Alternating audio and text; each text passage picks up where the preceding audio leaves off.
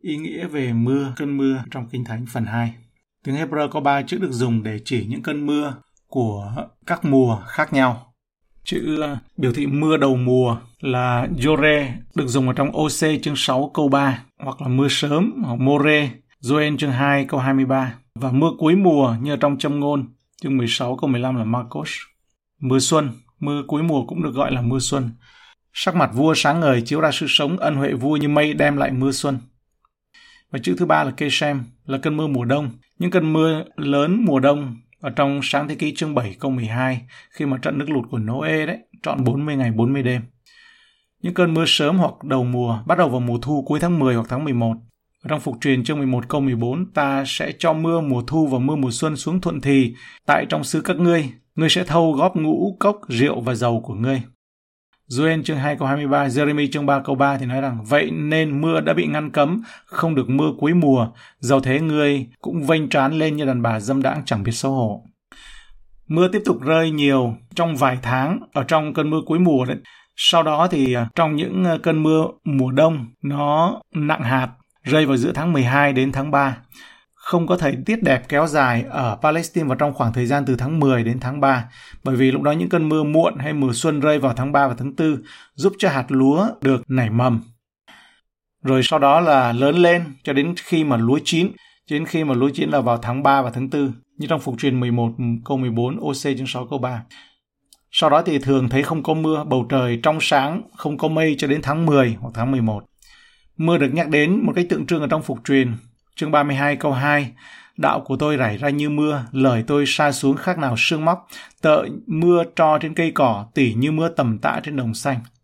Thi thiên 72 câu 6 Vua sẽ giáng xuống như mưa trên cỏ mới phát, khác nào giọt của trận mưa tưới đất vậy. Esai 44 câu 3 Vì ta sẽ rót nước trên kẻ khát cho suối chảy nơi đất khô, ta sẽ đổ thần ta trên dòng dõi ngươi và phước lành ta trên những kẻ ra từ ngươi. OC chương 10 câu 12 hay gieo mình trong sự công bình, hay gặt theo sự nhân từ, hay vỡ đất mới, vì là kỳ tìm kiếm Đức giê va cho đến chừng nào ngày đến và sa mưa công bình trên các ngươi. Mưa được nhắc đến 105 lần trong Kinh Thánh. Như vậy mưa giữ một vị trí đặc biệt ở trong Kinh Thánh. Nó thường được coi là biểu tượng của phước lành và lòng thương xót. Để hiểu được nguồn cung cấp nước ở vùng địa Trung Hải này, thì chúng ta cùng quan sát ở tại Ai Cập và Palestine. Sông Nil là con sông nước ngọt duy nhất ở Ai Cập, sông Jordan là sông nước ngọt duy nhất ở Palestine. Cả hai quốc gia chủ yếu là sa mạc, có vài ốc đảo và những suối nước bao quanh bởi những cây cọ và thảm thực vật khác. Sông Nil dài khoảng 6.650 km chạy qua Sudan, Ethiopia, Uganda, Tanzania, Rwanda, Burundi, Congo, Kenya và Ai Cập. Con sông rộng nhất ở vùng châu Phi này và nơi nó đổ ra biển là biển Địa Trung Hải. Độ sâu trung bình của sông Nile là khoảng 3,7 mét, phần sâu nhất của nó là 6,7 mét. Còn sông Jordan là con sông nước ngọt duy nhất ở Palestine, nó dài khoảng 251 km, chạy dài qua Liban, Syria, Jordan và Israel. Sông Jordan bắt đầu từ nơi hợp lưu của ba con sông, sông Dan, sông Banias và biển Galilee. Độ sâu trung bình của sông Jordan là khoảng 0,9 mét, tức là rất là cạn và phần sâu nhất của nó là có 1,8 mét thôi. Có một vài ốc đảo ở Ai Cập và Palestine. Ốc đảo là một suối nước được bao quanh bởi những cây cọ và thảm thực vật khác. Ốc đảo được tìm thấy trong sa mạc, nơi không có nước. Một số ốc đảo có suối nước nóng và người ta dùng để tắm. Nhiều người nghĩ mưa đơn giản là nước từ trên trời rơi xuống, nhưng bạn có biết rằng mưa thực sự là một biểu tượng trong Kinh Thánh hay không?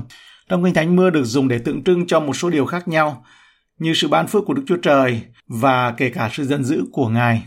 Những phước lành như trong Thi Thiên 147 câu 7 đến câu 8 hay hát sự cảm tạ cho Đức Yêu Va, ghé đàn cầm mà ngợi khen Đức Chúa Trời chúng tôi, Ngài báo các từng trời bằng mây sắm sửa mưa cho đất, làm cho cỏ mọc trên núi. Ở đây mưa được dùng như biểu tượng của những phước lành mà Chúa ban cho con người. Những sự ban phước của Đức Chúa Trời thường được nhắc đến trong cơn mưa sớm là mưa mùa thu và mưa muộn, mưa mùa xuân và trong cả Tân ước và Cựu ước.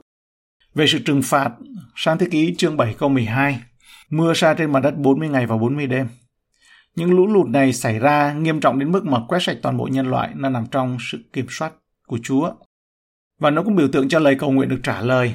Matthew chương 5 câu 45 Chúa Giêsu cũng đã nói rằng, hầu cho các ngươi được làm con của cha các ngươi trên trời, bởi vì Ngài khiến mặt trời soi lên kẻ dữ cùng kẻ lành làm mưa cho kẻ công bình cùng kẻ độc ác. Cho nên, dầu cho con người đó là công bình hay là độc ác khi cầu mưa thì Chúa vẫn làm mưa. Và sự cầu mưa đó là một lệ ở Israel cũng như ở Việt Nam đó là lạy trời mưa xuống ấy, cũng cầu mưa. Còn trong Esai 30 câu 23 đến 26, một bức tranh tuyệt đẹp về một ngày nào đó, những người tin Chúa sẽ trải qua một cơn mưa không ngừng từ trời, một phước lành được nếm trước về những gì mà Chúa sẽ ban cho chúng ta trong cõi đời đời. Chúa sẽ khiến mưa xuống trên giống các ngươi gieo ở đất, bánh, lương thực từ đất sinh sản sẽ màu mỡ và dư dật. Trong ngày đó, súc vật các ngươi sẽ ăn cỏ nơi đồng rộng, bò và lừa cày ruộng sẽ ăn thóc ngon mà người ta dê bằng mủng với nia. Đến ngày chém giết lớn, khi đồn lũy đổ xuống thì trên mọi núi cao đồi cả sẽ có những suối nước chảy. Sáng mặt trăng sẽ cho lói như sáng mặt trời và sự sáng mặt trời sẽ lớn hơn 7 lần, như vốn là sự sáng của 7 ngày. Trong ngày, Đức giê va buộc dấu viết của dân Ngài và chữa lành vết thương nó.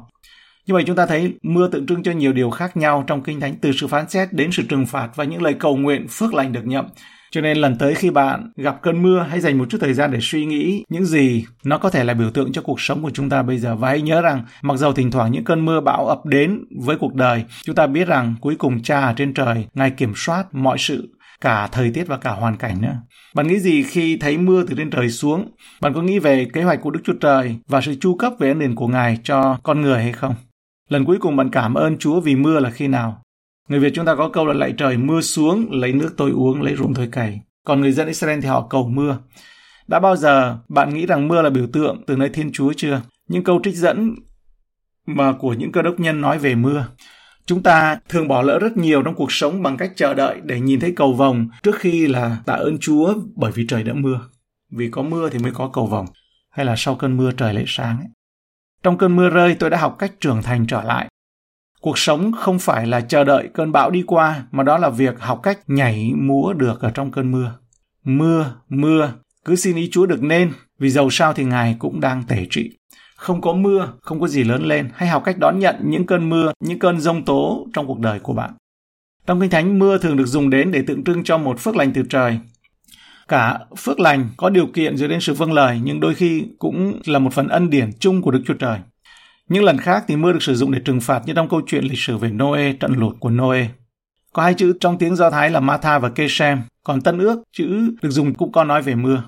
Một số câu kinh thánh chúng ta cùng quan sát. Lê Vi ký chương 26 câu 4, ta sẽ giáng mưa thuận thì, đất sẽ xanh hoa lợi và cây ngoài đồng sẽ kết bông trái. Phục truyền chương 32 câu 2, đạo tôi rải ra như mưa, lời tôi sa xuống khác nào sương móc, tợ mưa cho đến cây cỏ tỉ như mưa tầm tã trên đồng xanh chúng ta có thể làm quen về một ngôn ngữ của Chúa nói về mưa. Và Chúa muốn nói với chúng ta gì qua dấu hiệu của tạo vật của Ngài là mưa. Mưa rơi trên người công bình và người không công bình. Công vụ chương 14 câu 17.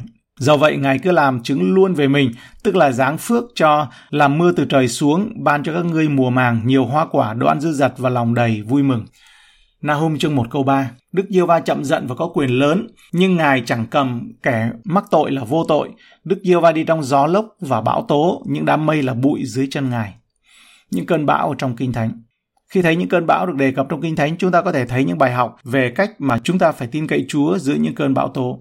Một mình Ngài có thể điều khiển gió và mưa bão. Một mình Ngài có thể nói, phán với những cơn bão tố, khiến cho chúng dừng lại. Chúa Giêsu là sự bình an của chúng ta trong bất kỳ cơn bão tố nào cuộc đời chúng ta đang phải đối mặt. Mai theo chương 8 câu 26, Ngài phán rằng hãy kẻ ít đức tin kia, cớ sao các ngươi sợ. Ngài bèn đứng dậy của gió và biển thì yên lặng như tờ. Thi thiên 107 câu 28 Bây giờ trong cơn gian truân họ kêu cầu Đức Yêu Va, Ngài bèn giải cứu họ khỏi điều gian nan. Ngài ngừng bão tố, đổi nó ra bình tĩnh và sóng im lặng. Họ bèn vui mừng vì sóng im lặng, Chúa dẫn họ vào bến họ ước ao. Nguyện người ta ngợi khen Đức Yêu Va vì sự nhân từ Ngài và vì các công việc lạ lùng Ngài làm cho con cái loài người. Thi Thiên 89 câu 8 câu 9 Hỡi Yêu Va Đức Chúa Trời vạn quân, ai có quyền năng giống như Chúa, sự thành tín Chúa ở chung quanh Chúa, Chúa cai trị sự kiêu căng của biển, khi sóng nổi lên, Ngài làm cho nó yên lặng. Thi Thiên chương 55 câu 6 đến câu 8 Tôi có nói, ôi chớ chi tôi có cánh như bồ câu, ắt sẽ bay đi và được ở yên lặng, phải tôi sẽ trốn đi xa, ở trong đồng vắng, Sela.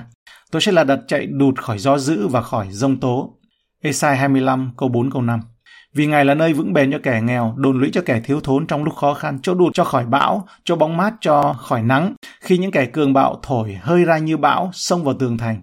Ngài sẽ dứt sự ồn ào của dân Ngài như trừ khí nóng trong nơi đất hạn, ngừng tiếng hát mừng của kẻ cường bạo như hơi nắng tan đi bởi bóng mây. Và nhiều lần trong Kinh Thánh chúng ta có thể thấy rằng Đức Chúa Trời giáng hạn hán như một hành động phán xét đối với một nhóm người. Điều này đã được thực hiện, Chúa cho phép xảy ra để để cho mọi người quay trở lại ăn năn với Chúa. Phục truyền 28 câu 22 đến 24.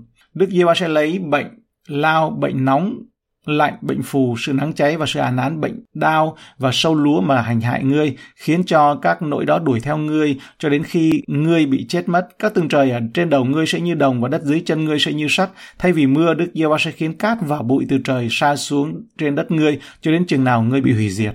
Và Eli cầu nguyện mưa cũng được nói đến ở trong gia cơ Gia cơ 5 câu 17 18. Eli vốn là người yếu đuối như chúng ta, người cầu nguyện, cố xin cho đừng mưa thì không mưa xuống đất trong 3 năm rưỡi.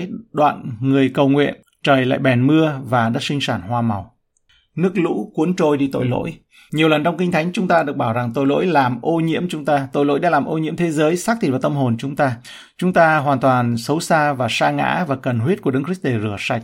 Đức Chúa lại đòi hỏi sự trong sạch và thánh khiết vì Ngài quá nhân từ và thánh khiết. Chúng ta có thể thấy được điều này phản ánh trong câu chuyện lịch sử con tàu Noe và để nước lũ nhẫn chìm những sự tội lỗi và chỉ có Noe hay là gia đình ông được cứu mà thôi.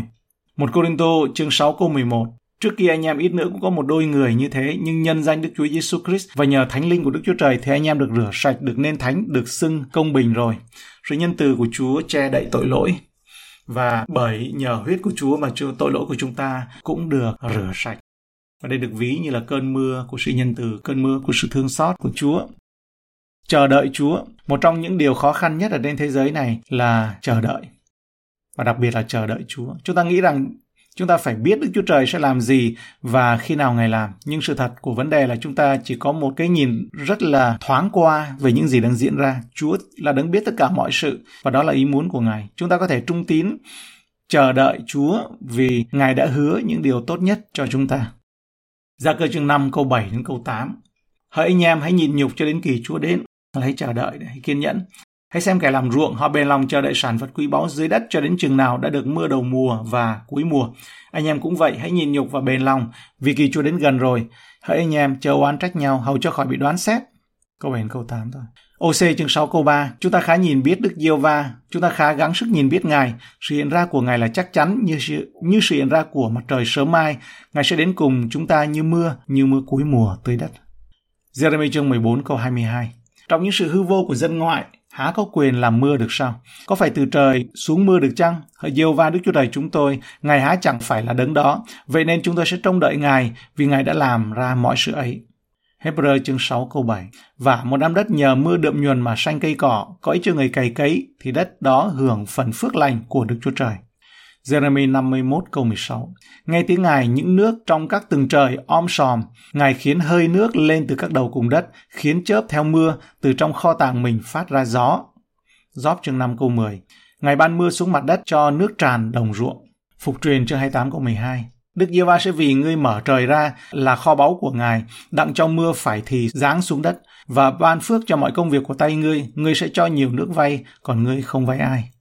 Jeremy chương 10 câu 13 Khi Ngài phát ra tiếng thì có tiếng động lớn của nước trong các tầng trời. Ngài làm cho hơi nước từ đầu cùng đất bay lên, làm cho chớp theo mưa dấy lên kéo gió ra từ trong kho Ngài. Và sự ban thưởng trong OC chương 10 câu 12 thì nói hãy gieo cho mình trong sự công bình, hãy gặt theo sự nhân từ, hãy vỡ đất mới, vì là kỳ tìm kiếm Đức Giêsu va cho đến chừng nào Ngài đến và sa mưa công bình trên đất có nghĩa là chúng ta góp nhặt chúng ta gieo nó giống như là đám mây và sau đó cuối cùng sẽ có mưa như vậy thì chúng ta hãy ngợi khen Chúa vì sự thương xót của Ngài còn đến đời đời. Ngài thật là tốt lành, nhân từ hào phóng đến nỗi Ngài cho phép mưa đến như một cơn phước lành, dư giả tràn ngập. Bài học cho chúng ta, mưa tiết lộ cho chúng ta điều gì về bản tính của Đức Chúa Trời. Làm sao chúng ta có thể tôn vinh Đức Chúa Trời khi nhìn thấy trời mưa?